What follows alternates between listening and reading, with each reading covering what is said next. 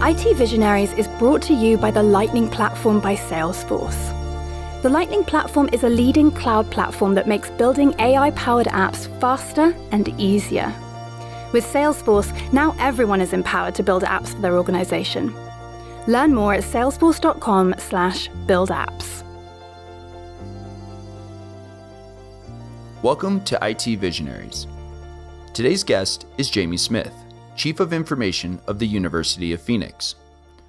For over 40 years, the University of Phoenix has been the pioneer of online education, graduating over a million students since its inception. Today, the university continues to focus on meeting the needs of adult learners and championing their success with context driven academia and a learn at your own pace curriculum. But it's not all academics that has helped University of Phoenix rise to the top.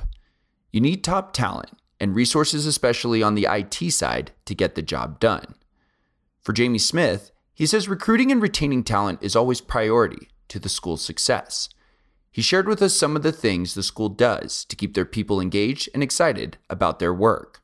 So I, I, can take no credit for the first one because the first act, we did a campfire, and so a campfire uh, is where some of the Salesforce folks will come in and basically run a one-day hackathon for us. So the first week I got there, we had one of those, and so taking people out of different business departments, and it's almost like a Shark Tank where the, they they form around different ideas, and and within that day, they're both going to learn a little bit about Salesforce as well as develop something. And at the end of the day, the winning team had actually developed a, a disability services application that used to be on this old ticketing system, kind of buried in the corner, moved it over to Salesforce, where not only we got to sunset an app as IT, which was great because that thing was terrible to support, but we got to serve the, the, students with disabilities that much better. It was so much more frictionless. It required four phone calls before. Now it's they can submit it online. Their academic counselor can see it. So it was a huge success story. And then out of that, several other things that were worked on that day ultimately went to production in a day. Yeah. Now it took a little bit of hardening time after and building out the workflows, but it was kind of like getting those old west, you know, those those movie sets that you'd see where it was just the fronts of the buildings. They had most of that there. You couldn't go into the saloon and get a drink yet, but most most of that stuff of what it was going to look like was there. And then it took a couple of weeks just to kind of work through because this was our first one too. And then other ideas that were worked on kind of progressed and went to production. So I think one that that that type of event has a halo around it because people come back and these are people that don't always work together either and so they've made new connections even inside the business. They talk about what they did. And then you know the other piece that made it go viral was it's like oh we're actually getting more done now. This thing that i'd had on my backlog for five years and and you know never rose to this thing to be a, big enough to be a project actually made it into production. And so and everybody has a list of great ideas that they want to implement. And so seeing that things were actually getting done was what that true next step the you know the war for talent is going to be an ongoing challenge one of the biggest challenges for cios and really digital companies period to win. And so for us there's two different options you can have. You can either try to take a bigger slice of the pie or you can try to make the overall pie bigger. I think what this does is makes the overall pie bigger. You know it's not just for you know we talked about kind of citizen developers pathways out of the business and in, into technology but it's even making our own development staff much more kind of multi-tool players, if you will, because a lot of us are very deep, like, oh, he's a Java developer or or she's only a DBA, right? But we need to be both kind of wide in a lot of things and deep so that we can work on whatever's most important for the university that day. And so you can't do that if you only have three Salesforce people or whatever. And so not only not only kind of being able to bring more people into the IT developer pool, but also make the developers you have much more universal and, and kind of skilled has helped us be able to move work around and get more done. And that's that's really the vision of the future for IT. On the recruiting side, you know, it we have to be eh, the employer of choice, at least in our area, right? It's kind of like that in state school wanted to keep all the recruits in state when you're thinking about kind of a football analogy. But we can only do that by being the best work environment. And, and that's not about having foosball tables and free cereal and all that stuff is great. It's about kind of finding smart people and giving them hard problems to solve and the environment and the freedom to do it. If you can do that, that also goes viral externally as well. Yeah, it kind of it activates that. It's there, but it's latent. And and especially University of Phoenix. I mean, we were the pioneer of the online university, right? And pioneered University for Working Adults in 1978. So it's in our DNA but sometimes when you become a bigger company, it goes dormant, right? That whole notion of, you know, being able to truly leverage that creativity, it's back to another Amazon reference, you know, you become a day two company very quickly versus a day one company, which is, you know, ruthlessly f- focused on the student and the customer success. And so this kind of helps reawaken that and, and at a very grassroots level. So that if somebody has a good idea, they also say, oh, there might be a pathway to get this into the world. With the growing number of apps and having to manage their life cycles, Jamie emphasizes the need for governance, especially within a growing IT department. So I think two things. One on the governance, we need to be we need to be very careful not to put too much governance on it. So just enough. There are two really, really critical points in the governance piece. One is a little bit of the danger when you kind of train a lot of people in Salesforce. Salesforce kind of becomes like their hammer and everything else looks like a nail, right? It might not be right for every problem. We may not want to put, you know, our core accounting system in Salesforce and somebody's thinking about building that. We already have one of those. And so you kind of have to draw your Venn diagram, if you will, of the circles and, and where we can kind of help up front is where should this go? Is this a good fit? Does it already exist, right? Because you don't want to reinvent the wheel either. So a little bit of guidance up front and then a little bit of guidance just to make sure at the end it's hardened it's not a security risk you know you're not using ssn when you shouldn't be and some some of those things are really important from a governance. The rest of it's just making sure stuff is visible. So every one of these is at least a user story in our jira which is where we manage our work tickets and just making sure that there's a shared visibility so that you just don't feel like you've let the genie out of the bottle and all of a sudden you're never going to be able to control it.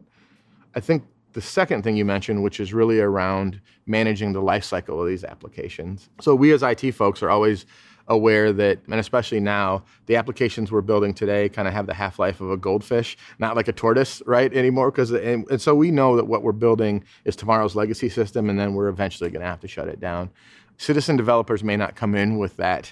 So they're, they're going to get really attached to whatever they we build. So, so starting them out up front, understanding that this is going to have a life cycle. At some point, we're going to have to prune it and move it, whatever, is really, really important just to set the stage so they don't, don't get quite as emotionally attached.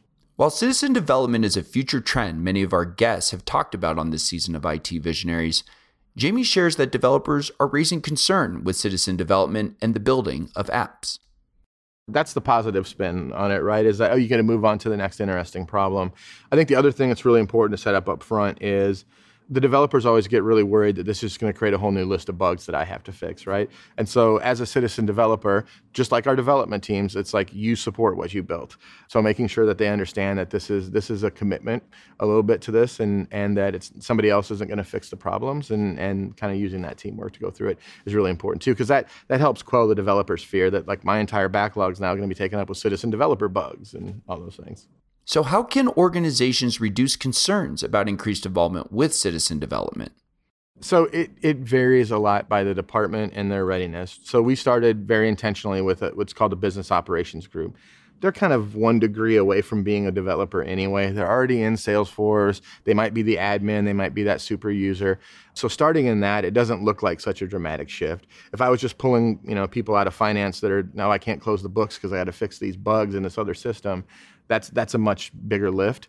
So we've intentionally started there. I think as the wins are much more visible across, the other leaders are going to want to say, "Hey, boy, I have a big backlog too. Why can I, you know, let's let's let's get some of that." So I think that's really important. Is starting, you know, kind of that three foot putt, if you will maybe maybe fear is too strong, but we're we're having to transform. It's like the change management aspect of it from a people perspective, and so now many more people are going to kind of see behind the curtain, understand development, which is a great thing. But it's only going to increase the like they're going to have more ideas and more backlog. So it just kind of creates the fact that the flywheel has to spin faster, and it makes you realize that it, we're never going to be fast enough. This is a lot faster, and it's great. We're still not fast enough, and so we have to be a little bit more ruthless on you know, throwing out the hundred bad ideas for the one great one, or the good ideas too, right? There's there's a lot in that pile that are probably really good things that somebody would want, but what's the one or two things we can focus on? So this this has the opportunity to kind of diffuse that focus a little bit because we can do more. IT is a field where things are moving at a lightning pace, but the future is bright.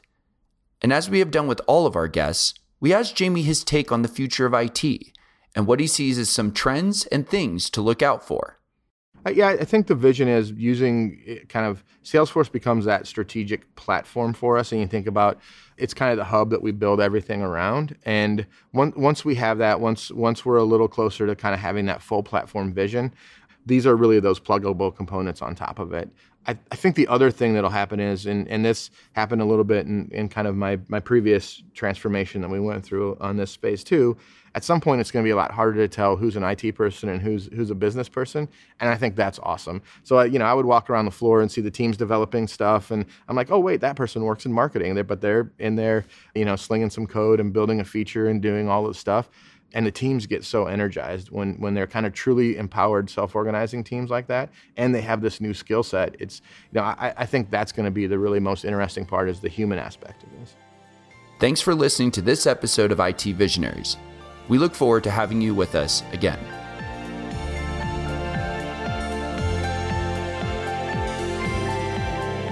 Thank you again to our friends at Salesforce.